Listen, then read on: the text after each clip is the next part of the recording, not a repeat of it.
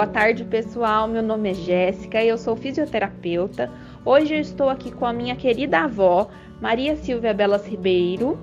Ela é uma senhora que reside no sul de Minas e ela vai contar para vocês um pouquinho como ela está se sentindo neste momento de isolamento frente a, a esta pandemia que nós estamos enfrentando. Seja bem-vinda, Dona Maria Silvia, agora é com a senhora. Eu não estou me sentindo deprimida porque eu tenho uma vida bem agitada. Em primeiro lugar, eu tenho companhias, eu moro sozinha e tenho companhias. Minhas filhas aparecem aqui é, quase o dia todo, à tarde, à noite. À noite eu não fico sozinha, eu tenho uma acompanhante e eu, é, eu ocupo meu tempo todo. De manhã, levanto, agradeço a Deus. Ai, eu vou correr ainda. São e faço uma leve ginástica na cama admira, a minha Jéssica me admira porque eu faço 80 vezes bicicleta. E depois, depois que eu levanto, eu faço mais um pouquinho de ginástica leve. E faço as minhas orações de novo na Nossa Senhora que eu tenho no meu quarto. E faço meu café, arrumo a cozinha do café. Sempre tem uma roupinha miúda para lavar, eu lavo, ponho no varal, à tarde recolho. Eu tenho o almoço, que eu de vez em quando uma, tem uma, uma, uma pessoa que vem me fazer uma limpeza na casa e eu aproveito faço uma comida que dê para uns dois, três dias. Mas quando falta alguma coisa, eu completo. Não me incomodo de fazer alguma coisa. Um arroz que eu gosto muito de fazer, uma verdura.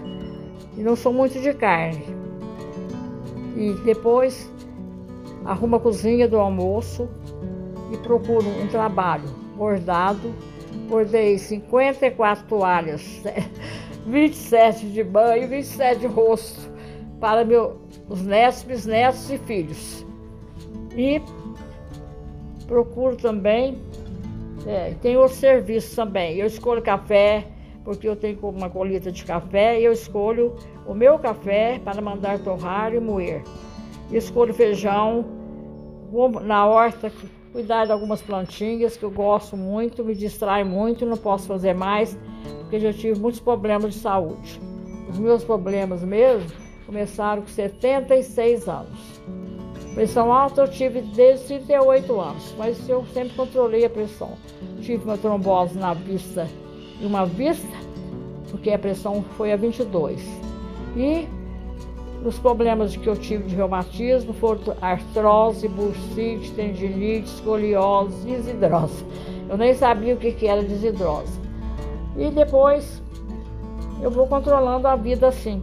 Gosto, gostava, né? Que agora eu estou de quarentena, tenho que ficar de castigo dentro de casa.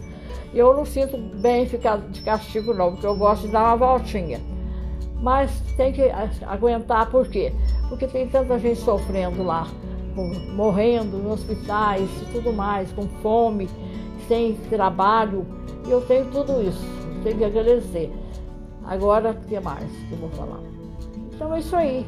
Eu aconselho as pessoas que estiverem, assim como eu, um pouco deprimidas, mas com companhias dentro de casa. Deprimida não por estar sozinha, mas é deprimida pela situação.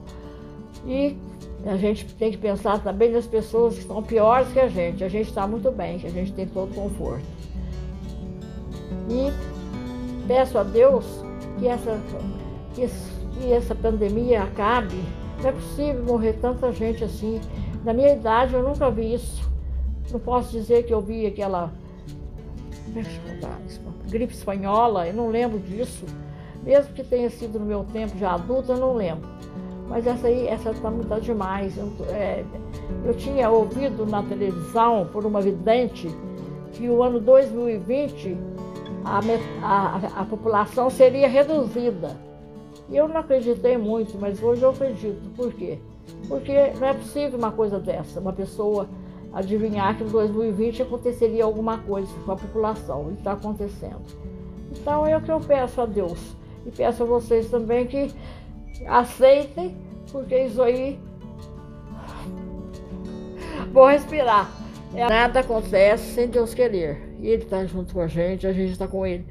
Tem que, nós temos que agradecer porque a gente tem recurso. E aqueles que não têm estão sujeitando, estão aguentando.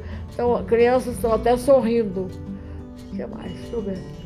Peraí, deixa eu pensar. Então, a gente tem que pensar o seguinte: a vida é uma luta. E a gente tem que lutar para viver. E outra coisa também: a vida começa todo dia. Vou parar por aqui. Muito obrigada, dona Silvia. Esse relato vai ser muito importante para todas as pessoas que estão vivendo isso.